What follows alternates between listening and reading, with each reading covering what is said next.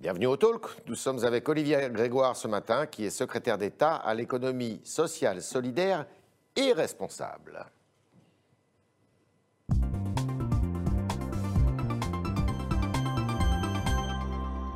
Bonjour Olivia Grégoire. Bonjour Yves Thréard. Alors, responsable, ça veut dire quoi?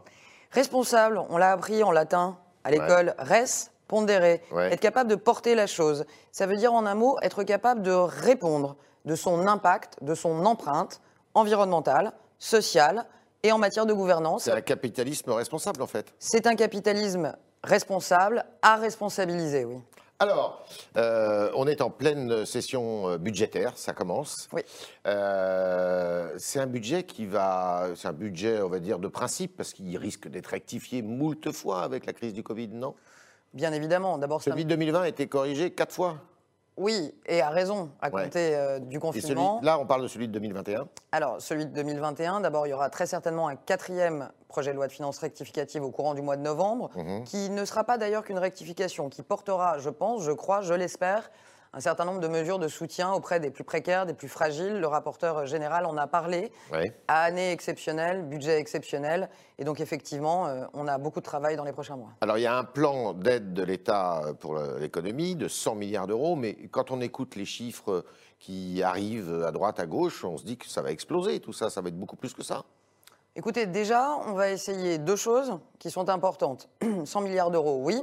soixante milliards au nom de la France, quarante milliards grâce à l'Europe. Grâce à l'Europe, oui. Encore faut-il que nous menions avec courage un certain nombre de réformes structurelles en matière d'emploi, en matière de chômage. Et ces réformes, il nous les faut, il nous les faut au plan structurel pour pouvoir bénéficier des cent milliards d'euros. Sinon, ce ne sera que soixante. Deuxièmement, effectivement... Donc un... ça veut dire qu'il faudra faire des réformes pour tout bénéficier des quarante milliards. C'est un peu l'idée. Et je le, je le redis. quarante milliards européens. Je le redis, tout le monde l'a dit, mais je pense qu'il faut le redire. Euh, c'est euh, important de dire que dans ce budget, il y a à la fois le plan de relance qui est conjoncturel, qui vient aider, soutenir à la fois l'économie d'aujourd'hui qui souffre, mais aussi la préparation de l'économie de demain, mmh. avec des soutiens importants sur l'hydrogène, hein, où on ne lésine mmh. pas, pour ouvrir par exemple de nouvelles filières industrielles. Et en même temps, l'Europe nous dit oui, on soutient, on aligne aussi quarante milliards, mais il faut aller au bout d'un certain nombre de réformes structurelles, lesquelles parmi lesquelles elles ont déjà été engagées par ce... par ce, cette, ce mandat et par cette majorité, notamment euh, la réforme sur l'assurance chômage, notamment la réforme sur le logement, un certain nombre de réformes structurelles que nous portons. Possiblement. Mais est-ce que ça, tout ça peut être fait euh, d'ici à dix-huit mois, alors qu'on sait très bien d'ailleurs que les, les quelques oh, derniers mois ne seront pas utiles pour... Je crois euh, qu'on n'a pas lésiné en matière de, de courage, et je pense qu'on a démontré qu'on ne réformait pas... Euh, par souci de popularité, mais par souci d'efficacité, on aura le courage, je pense, d'aller au bout d'un certain nombre de réformes structurelles. Parce que dans la conscience collective, tous les compteurs sont remis à zéro. Le Covid a tout effacé, tout ce qui a été fait avant. Vous croyez pas ? Je crois pas. Je crois que peut-être pour les journalistes, ça a été remis à zéro, mais par exemple, vous voyez, pour ceux qui ont bénéficié des cinq milliards de baisse sur l'impôt sur le revenu euh, l'an passé, donc en début d'année, pour ceux qui ont eu euh, neuf milliards d'euros la prime d'activité... Euh, Euh, à la suite des Gilets jaunes en deux mille dix-huit, pour ceux qui ont bénéficié aussi du, du chômage partiel récemment, mais euh, la taxe d'habitation, vingt-six milliards de baisse de rentrée fiscale pour permettre aux Français de ne plus payer de taxe d'habitation. Je ne crois pas que les Français aient oublié, et je pense que les Français voient bien qu'on a fait beaucoup de choses pendant trois ans, qu'on soutient euh, les salariés, qu'on soutient le travail, et qu'à cette période exceptionnelle, effectivement, on aligne encore plus. Alors, vous, vous êtes chargé euh, à Bercy de l'économie sociale, solidaire et responsable. Euh, c'est un secteur d'activité qui comprend qui et quoi? Alors, d'abord, c'est un écosystème qui regroupe cinq familles originellement. Lesquelles? Les associations, les mutuelles, les fondations, les entreprises dites à utilité sociale, et ouais, juste, ouais. Euh, les coopératives, les mutuelles. Bon, on a ces familles qui ont une caractéristique, c'est que chez elles, chez toutes ces familles, le profit, le, le lucratif, n'est pas la seule valeur qui, qui dirige leur action. C'est quoi? C'est une économie qui se fonde plus sur les valeurs mmh. que sur la valeur. C'est une économie qui cherche à avoir un impact social, par exemple les mutuelles, un impact en matière de gouvernance, diriger une entreprise autrement, les coopératives, un impact au plan solidaire, les associations. Bref, au-delà du profit, c'est une économie à part, et c'est une économie aussi, il faut le dire, Yves Thréard, à part entière, dix pour cent du P I B, douze pour cent des emplois aujourd'hui. douze pour cent des emplois, ça représente combien en chiffres, ça? Ça représente euh, un peu moins de trois millions de salariés. trois millions de salariés. Alors, vous avez un projet dans, les... dans la besace, si je puis dire, un projet qui consiste justement à flécher l'argent des banques et l'encours de l'épargne euh, puisqu'il y a un plan d'épargne euh, solidaire, enfin social et solidaire, un encours de cent vingt, cent vingt milliards d'euros. Mmh. Alors, comment on le, on le flèche, ce, ce plan épargne? Alors, déjà, on, on y travaille. Il fallait voir, et je ne vais pas défleurer nos discussions, il fallait déjà voir un peu l'état des lieux et il fallait voir s'il fallait passer par la loi ou pas. Il semblerait qu'on ne soit pas obligé de passer par la loi et que ça relève du réglementaire, d'un décret, d'une discussion avec les acteurs, investisseurs, au service aussi des épargnants qui, il faut le dire, on fait quand même de la politique, pardon, mais ouais. pour les gens, les gens, les épargnants, petits, moyens ou gros, veulent de plus en plus investir en essayant de voir ce que leur investissement permet et mettre leur épargne dans des entreprises, dans des secteurs sur lesquels il y a un sens. Qui il y a poursuit... de la morale. Non, ce n'est pas de la morale, je crois pas. Il y a pas. un sens. Il y a un sens, il y a un objectif, qu'il soit environnemental, social. Alors, il y a tout un pan de finance qui ne fait que ça. C'est la finance solidaire, vous le savez. Mais là, je ne parle pas exactement que de la finance solidaire. Je parle plus largement d'un pan entier de la finance qui est en train de se développer dans le monde et en Europe, parce qu'on est les champions en ouais. Europe. C'est la finance à impact. Oui, j'investis, mais je veux du sens et je veux un impact. Je veux savoir où j'investis et que font les, au service de quoi les entreprises mettent l'épargne à disposition. Est-ce qu'on est garant, est-ce qu'on a la garantie qu'il y a un retour sur investissement? Ah, il y a. C'est pas parce qu'on cherche de l'impact environnemental, social, euh, qu'il n'y a pas de, de retour sur investissement. La finance solidaire est, est un peu différente. La finance solidaire ne cherche pas nécessairement de retour sur investissement. Pour autant, la finance à impact cherche deux choses. Un, un peu de rendement pour l'épargnant, et deux, du sens. C'est un sujet d'opinion. Les Français le veulent. Et la conversion euh, écologique de l'économie française, elle passe par là? Elle passe en partie par là. Elle passe évidemment par ce fléchage de l'épargne. Vous savez, ça fait trois ans, hein, mes collègues euh, Amélie de Montchalin à l'époque, Laurent Saint-Martin, on a enfin obtenu l'accord de Bruxelles, mais on a travaillé ardemment pour que l'épargne aille financer les fonds propres des P M E. Bon. On a des avancées là-dessus. La B P I a lancé la semaine dernière une plateforme où vous, moi, n'importe quel Français peut investir dans des P M E et voir quelque part où va leur argent. Les Français veulent investir en matière écologique, parfois en matière sociale. Ça n'est pas indépendant de l'effort monstrueux qui est fait par l'État, notamment dans ce plan de relance, faut-il le rappeler, trente milliards, trente milliards, trente milliards, euh, l'emploi, la réindustrialisation et l'environnement. Comment on oblige les banques justement à orienter cette épargne ? D'abord, les banques, vous savez... Il n'y avait on... pas une, une obligation de cinq pour cent, justement, pour les banques euh, à cette heure, si. Aujourd'hui, c'est cinq pour cent. Ce, il faut augmenter ce pourcentage. Nous pourrions, mais c'est aussi, c'est, vous savez, le dialogue social, c'est aussi le dialogue avec les acteurs. Euh, il faut discuter avec les banques, avant la place, avec la place, mmh. avant de prendre des, des mesures de ce type. Je suis, pour ma part, plutôt favorable à une discussion qui permettrait peut-être d'aller plus loin que ces cinq pour cent. Pourquoi pas aller jusqu'à dix pour cent. dix pour cent, c'est-à-dire que dix pour cent de l'encours d'épargne placé chez les banques devrait aller dans l'économie solidaire. Ce serait possible et envisageable, ça fait partie des choses que nous regardons de près. Et quand est-ce qu'on le saura, ça? Bah, quand vous me réinviterez, j'essaierai d'avoir la réponse. Est-ce que euh, vous avez la garantie que ce budget sera voté? Écoutez, je regarde, d'abord je suis une ancienne parlementaire et quand on a été parlementaire trois ans et vice-présidente de la commission des finances, on reste fondamentalement au cœur de soi un peu parlementaire. Ouais. Ce que je vois depuis la rentrée, ce que je vois depuis des mois, c'est que les parlementaires sont responsables.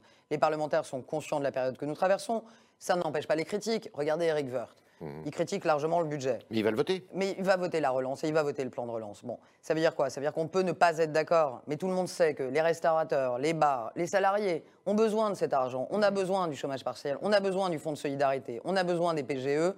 Donc je veux croire que ce budget sera voté avant le, enfin, au vingt et un décembre. Et la majorité est unie? La majorité est combative, la majorité, elle est comme elle a toujours été, on ne va pas se raconter d'histoire, elle est diverse, et vous savez quoi, elle ressemble un peu aux Français, la majorité. Ouais, ouais. Mais la majorité, elle est responsable, et la majorité, elle est consciente du moment exceptionnel qu'on vit, elle est consciente de la difficulté économique, sanitaire, et j'ai confiance dans cette majorité. Elle n'a pas tendance à se diviser sur certains sujets qui ne sont pas nécessairement des sujets d'ailleurs liés aux finances mais publiques. Écoutez, ça... Par exemple, le sujet du séparatisme, qui semble d'ailleurs être baptisé laïcité. Oui, alors si ça, c'est un croit, faux débat. Euh, oui, d'accord. Mais là-dessus, elle se, elle se divise quand même un petit mais peu. Mais c'est un faux débat, vous voyez, Yves Thréard. Néo... Le, le, le titre du, de, du projet de loi n'a jamais été stabilisé au moment où on se parle. Alors, ouais. bon, on ne va pas commencer à dire qu'il a changé d'avis, alors même que Gérald Darmanin et Marlène Schiappa n'ont pas finalisé le titre du projet ouais. de loi. Euh, battons-nous et parlons des vrais sujets. Et le néonicotinoïde, oui. j'ai réussi à le dire, oui. euh, ça divise aussi chez vous la, la majorité. Mais, d'abord, on est une vous, grande... Vous êtes, vous êtes pour euh, cette dérogation qui a été accordée aux pétroliers? Je suis... pour et totalement pour les mots et j'ai suivi jusqu'à deux heures vingt ce matin Julien Denormandie, je crois que quand on gouverne, il faut être dans la responsabilité. L'incantation, ça suffit. Les incantations en la matière, on en a eu, on peut y revenir, hein. Augmenter les profs, fermer Fessenheim, on en a eu beaucoup avant l'élection de deux mille dix-sept. Suivez mon regard. Je ne dis pas que c'est facile. Je dis qu'aujourd'hui, on a une réalité sur les néonicotinoïdes, vous le savez. On a une filière sucre, il y a des emplois. C'est une dérogation qui est, avec un périmètre, uniquement les betteraves sucrières. Je suis sûr qu'après, ça ne va pas se porter sur d'autres productions. Écoutez, je vais redire ce qu'a dit Julien Denormandie à Delphine Bateau hier soir avec force. Ouais. De grâce, pas de faux procès. On gouverne en responsabilité. Moi, je crois ce que dit Julien Denormandie. D'accord. Alors, il y a des élections régionales qui approchent. On ne connaît pas la date, à moins que vous la connaissiez. On sait que c'est au mois de mars. Mais voilà, est-ce qu'il y a une date précise ? Pas plus. À sept heures, j'en ai, j'ai pas plus d'informations. Le président de la République, c'est un vrai casse-tête pour lui, parce qu'il essaye de trouver des figures fortes, oui, de sa majorité pour aller au combat. Vous en serez ? Écoutez, à sept heures, ce n'est pas la question qui me taraude. Il y a certaines de mes collègues euh, douées, qui Manie, sont, Madame Agnès Pannier-Runacher, par exemple, qui se sont déclarées. Emmanuel Wargon dit aussi être très intéressé. Moi, j'ai, j'ai écouté Marlène Schiappa euh, hier. Euh, Euh, d'ailleurs avec vous, je crois. Oui.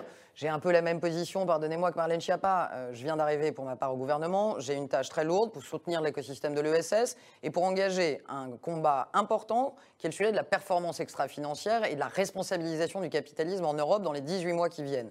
Ça m'occupe vingt-cinq heures sur vingt-quatre. Si on a besoin de moi, je serai là. Ouais. À sept heures, ça n'est pas euh, mon objectif. Ce n'est pas votre objectif. Non, et pas à, à sept heures. Votre, à votre avis, cette élection régionale est décisive pour euh, l'élection présidentielle, avant l'élection présidentielle ? Je crois que toutes les élections sont en règle générale importantes. Mmh. Euh, elles précèdent l'élection présidentielle, mais vous savez, ce qui me frappe, moi, c'est quand j'entends euh, Anne Hidalgo, quand j'écoute aussi Rachida Dati, quand, vous savez, quand on est en responsabilité, dans une crise sanitaire comme la nôtre, où on a euh, trois mille cinq cents cas de Covid de plus par jour, Euh, où on a eu des dizaines de milliers euh, de morts, faut-il le rappeler, pardonnez-moi de, de, d'assombrir un peu cette interview, je crois qu'il faut être en responsabilité. On a un budget à voter, on a un tissu économique à sauvegarder, on a une France à relever. Moi, je mets les choses dans l'ordre. Avant deux mille vingt-deux, il y a deux mille vingt et un, effectivement, il y a les régionales. Mais franchement, je trouve qu'on est très focalisé sur des débats d'après-demain, alors même qu'aujourd'hui, c'est quand même euh, sacrément compliqué. Je pense qu'il faut être concentré. Est-ce que votre formation politique euh, arrive à exister sans Emmanuel Macron ? C'est bien le problème, non ? Bah, écoutez, c'est drôle comme question, parce que pff, on peut reprendre les dernières mandatures. Euh, je sais pas, je, je crois que Emmanuel Macron a fondé En Marche, euh, et évidemment, cette majorité est en marche et macroniste. Donc, est-ce qu'En Marche tient sans Emmanuel Macron ? C'est une drôle de question. Euh, à l'inverse, je veux croire que Emmanuel Macron pense que sans ses parlementaires En Marche, sans son gouvernement euh, En Marche aussi, je pense que ce serait plus difficile. Donc, je crois qu'on se tient tous les deux. Vous savez, l'objectif, encore une fois, et c'est pour ça que je me suis engagée, hein, moi, je ne suis pas une politicienne professionnelle, c'est vraiment d'essayer de faire des choses concrètes pour les Français. C'est qui le patron de la majorité aujourd'hui ? Stanislas Guérini. Ah non, euh, de la majorité. Ah, non, ah bon, je, je me disais, tiens, il a mais changé. Non, mais parce que Stan, je, je salue d'ailleurs... C'est le patron euh, du parti. Oui, et je salue sa combativité dans des moments pas toujours faciles. La critique est aisée, mais tenir, ouais, le bousin, c'est plus difficile. Ouais. C'est Christophe Castaner. Ah bon ? Patron de la majorité La République En Marche à l'Assemblée nationale. Ah ben, j'avais cru comprendre que moi, c'était le Premier ministre. Évidemment, mais ça, c'est, de, c'est le patron du gouvernement, déjà. Oui. Euh, et c'est, vous savez, parce qu'il que... se revendique comme étant le patron de la majorité. Mais je pense qu'il l'est, euh, pour l'avoir entendu plusieurs fois avant d'être, euh, d'avoir le plaisir de monter au sein du gouvernement. Euh, je pense qu'il fait plus que se revendiquer, Jean Castex. Mmh. Il, il essaye de l'être. Et il est, il est, il l'incarne, il est ce, ce patron-là, parce que je crois qu'il depuis fait quelques pour... semaines, on sent qu'il y a pas mal de critiques, oui, en disant, savez... est-ce qu'il tient la barre, oui. Est-ce qu'il a suffisamment de relais, de réseaux ? Il a des relais, il a des réseaux, et vous savez, quand on est un homme des territoires, ce qu'il est, on est dans les territoires, on est souvent parfois dans des échanges, parfois sous le radar avec mmh. les territoires. Regardez par exemple les derniers jours sur les, les mesures euh, dans, dans les bars et les restaurants, ouais, à Paris, il a, il a pris le temps, et ça se passe pas trop mal, je Sauf crois, avec Madame Hidalgo. Qui a, qui, a, qui a publiquement annoncé la chose. Oui, mais ça, je vais vous dire, la question de l'émetteur, on me la sert matin, midi et soir. Quand c'est le ministre de la Santé, on me dit pourquoi c'est pas le Premier ministre. Quand c'est le Premier ministre, on me dit pourquoi c'est pas le Président. Je veux dire, moi, je, à l'origine, je faisais de la communication. La question de l'émetteur, elle est importante. Le fondamental, c'est la question du message. Ouais. Ouais. Et, et il est incontesté, incontestable, Jean Castex. Je crois qu'il fait tout pour. Et la critique est aisée là aussi.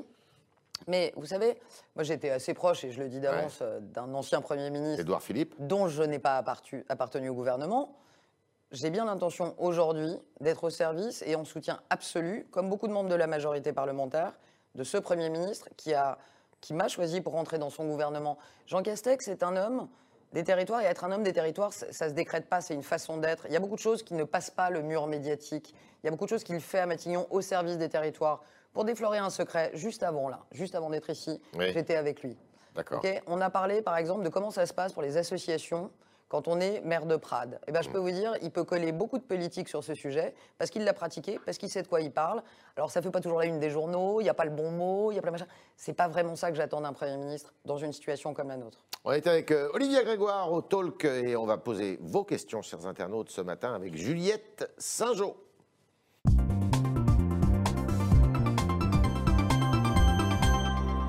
Bonjour Juliette. Bonjour Yves, bonjour Olivia Grégoire. Bonjour. Alors, on a une première question de Rosalie. Elle, elle a soixante et onze ans, donc elle est retraitée. Et elle nous dit « Je serre déjà la ceinture et j'ai lu que pour financer la perte d'autonomie, on prendrait encore dans le, portefeuille, dans le portefeuille des retraités à partir de quel montant on est considéré comme riche ?» Redites-moi son prénom. euh, Rosalie. Rosalie, Rosalie j'aime bien. Euh, je ne vous cache pas que quand on, je me bats pour les femmes pour qu'on dise nos prénoms et nos noms. Donc, mm-hmm. Je ne connais pas son nom. Mais euh, euh, non, Madame Rosalie, euh, voilà. voilà, sachez que d'abord… On dit beaucoup de choses sur un texte qui n'a pas encore été présenté en Conseil des ministres. On dit beaucoup de choses sur le, la loi autonomie et, et grand âge, qui est une loi importante. Euh, on a quand même eu le courage, beaucoup en ont parlé, mais qui l'a fait, de créer la cinquième branche pour financer ce sujet de, de l'autonomie et de, de la dépendance. Je crois qu'il ne faut déjà pas commencer par lire tout ce qu'il y a écrit dans les journaux. Au moment où on se parle, le texte n'est pas finalisé. Au moment où on se parle, il est en train d'être préparé. Il sera présenté, je crois, l'année prochaine, j'en suis même sûre. Et donc, avant de s'inquiéter, surtout à, à soixante et onze ans, je vais vous dire, Rosalie, vous avez plutôt vocation à en bénéficier de ce plan plutôt qu'à le financer. Donc, ne croyez pas, avec tout le respect que j'ai, pardonnez-moi de le dire ici, mais tout ce qui peut être écrit sur les injonctions à venir de ce projet de loi, au moment où je vous parle, je n'ai jamais entendu parler du fait que ce serait ceux-là même qui en bénéficieraient, qui seraient amenés à le financer. Grosso modo, en fait, elle en a... Enfin... Tous les retraités disent on en a marre, c'est toujours nous qui sommes taxés. Oui. C'était un peu la question. J'ai bien, euh, j'ai bien entendu, vous savez, j'étais une députée de, de terrain, j'ai aussi fait beaucoup de marchés, j'ai entendu beaucoup de personnes retraitées dans le quinzième arrondissement, dans le septième arrondissement me dire euh, on paye beaucoup. J'ai aussi entendu euh, des gens qu'on entend beaucoup moins, qui sont aussi des retraités, qui me disent oui, on, mais on commence à voir aussi que parfois on paye moins. Par exemple, euh, la taxe d'habitation, moi je ne l'ai pas payée. Par exemple, euh, bah, mes lunettes, vous voyez, mon, mon, mon, mon appareil auditif, ma prothèse auditive, bah, elle me coûte euh, beaucoup moins, elle me coûte presque rien, alors même qu'elle me coûtait très très cher, jusqu'à trois mille euros pour les deux oreilles. Bon, vous savez, je crois qu'une politique c'est un tout. On a fait beaucoup de choses, et je rends d'ailleurs hommage à Agnès Buzyn sur ce qui a été fait sur le, le, l'équipement et l'accompagnement auditif, lunettes, euh, des personnes âgées. Je crois qu'on fait beaucoup. Est-ce suffisant? Je ne sais pas. Il nous reste dix-huit mois. Peut-être faut-il faire plus. Je tiens à dire que dans le P L F R quatre, un certain nombre de mesures seront proposées pour accompagner euh, ceux qui souffrent aujourd'hui, les plus précaires. On parle des jeunes, Laurent Saint-Martin en parle, des jeunes étudiants. On parle des familles nombreuses. Il faut voir aussi s'il n'y a pas des mesures spécifiques à prendre pour les personnes retraitées. Mais je crois qu'on a fait euh, pas mal. Et j'aligne aussi le fait que, même si on n'en parle pas parce qu'on le fait tous les ans, euh, on a aussi euh, augmenté les minima sociaux, dont le minimum vieillesse, faut-il le rappeler. Autre question, Juliette. Alors, Audrey, et beaucoup d'autres aussi, euh, elle notamment, elle est un peu désemparée parce qu'elle nous dit « Je suis divorcée, euh, seule avec deux enfants, et mon ex-mari ne verse la pension alimentaire qu'une fois sur deux. Y a-t-il des solutions envisagées ?» Oui, et merci de cette question. Euh, oui, pareil, il y en a beaucoup qui en ont parlé, on l'a fait. Je salue aussi là Marlène Schiappa, mais aussi Nicole Belloubet, qui n'est plus avec nous, mais qui a beaucoup travaillé pour ça. Euh, les pensions alimentaires aujourd'hui vont être payés et les C A F vont se substituer quand les maris ne sont pas présents pour que ces pensions alimentaires, quoi qu'il advienne, non pas quoi qu'il en coûte, mais quoi qu'il advienne, soient payées aux femmes seules. Une espèce de fonds finalement. Une espèce de fonds. Un peu comme les automobilistes non assurés. Oui, mais c'est comparons pas, je compare pas les femmes seules à des automobilistes. Non, non, non, mais bien sûr. Assurés, mais euh, je crois que là aussi c'est un tout. Vous voyez, c'est pas démagogique ce que j'ai dit. Euh, Euh, pour la première euh, c'est en place, femme, ça c'est, euh, c'est en place, c'est fait, on l'avait dit, on l'a fait. C'est-à-dire qu'une femme seule oui. dont le mari euh, n'honore pas mari, sa pension, le compagnon ne paye pas la pension, elle a la garantie qu'elle pourra, oui. que l'État viendra suppléer l'État la défaillance de son, la défaillance de son mari. Et il y a aussi euh, euh, d'autres mesures euh, importantes pour soutenir le pouvoir d'achat globalement, euh, si cette femme travaille, des femmes qui travaillent. Juliette. Alors on a Marc qui a une fille handicapée et lui nous dit « quinze ans après la loi handicap de Jacques Chirac, j'ai l'impression que pas grand-chose n'a évolué car c'est toujours la bonne galère quand on est handicapé en France ». Je suis fille d'un papa qui n'est plus là et qui était handicapé, je ne vais pas mentir Marc, c'est toujours la galère. D'abord c'est la galère quand on est handicapé, quand on se réveille handicapé et je le dis parce que je ne suis pas sûre que tout le monde le mesure. On devrait tous accessoirement passer une journée en fauteuil un jour pour voir ce que c'est que se réveiller en fauteuil. Sophie Cluzel, elle a une caractéristique, la secrétaire d'État au handicap depuis trois ans. D'abord, elle est là depuis trois ans, ça a le mérite de la continuité. Et deuxièmement, ce n'est pas une femme qui parle, c'est une femme qui connaît, c'est une femme qui vit ces sujets euh, personnellement. On a fait des choses au plan financier, l'augmentation de l'A A H, l'allocation adulte handicapé. On a fait, et on a annoncé, et c'est aujourd'hui la journée aussi, un soutien pour son papa. Quand on est aidant, et Dieu sait si je l'ai été, quand on est aidant, c'est extrêmement épuisant. C'est épuisant psychologiquement, bien sûr, mais c'est aussi souvent très enrichissant, faut-il le rappeler. Mais c'est souvent un problème et on perd son job. Et c'est difficile d'aller bosser. Et on est fatigué, donc parfois on travaille moins bien, on a besoin de congés. Bon, aujourd'hui, le congé proche aidant existe. Et deuxièmement, c'est aujourd'hui le cas et on le fait. On assure un soutien financier aux alentours de cinquante euros, quarante-trois euros pour une personne seule, si Marc, c'est ça ? Oui. Et seule, ce sera quarante-trois euros par jour. S'ils sont deux, parce qu'ils sont avec la maman ou, avec, ou s'il vit avec une femme qui s'occupe aussi de son enfant, ce sera cinquante euros par jour de soutien euh, pour les aidants. Je crois que c'est important, bien sûr, de, de, d'accompagner le handicap, de l'accompagner financièrement, de l'accompagner à l'école, sur les... les Les assistantes aussi, on a fait énormément de, de recrutement. Sophie Cluzel y travaille chaque mois, chaque jour. Ça s'améliore un peu. On améliore au sein de l'école et de l'éducation nationale euh, l'accompagnement des handicapés. Mais je voulais dire quand même qu'il ne faut pas oublier ceux qui accompagnent les handicapés, pardon, euh, que sont euh, les aidants. Dernière question. Bah, Stéphanie, elle nous dit « On parle beaucoup de l'égalité des salaires hommes-femmes, mais où en est-on vraiment ?» Très bonne question. Euh, on, alors Stéphanie, on a encore du boulot. Et on a une bonne nouvelle, c'est que Muriel Pénicaud, puis aujourd'hui Elisabeth Borne, ont mis en place un index égalité femmes-hommes. Ça fonctionne déjà pas mal. Je sais qu'on peut se dire que c'est loin d'être suffisant, mais ça fonctionne déjà pas mal. Ça veut dire que de nombreuses entreprises aujourd'hui sont obligées de répondre à un certain nombre de questions sur l'égalité femmes-hommes. Sinon, elles sont sanctionnées. Sinon, elles sont sanctionnées. Il nous en reste dix-sept mille aujourd'hui qui n'ont pas répondu à ces questionnaires. On est noté sur cent en fonction de, de cinq six critères.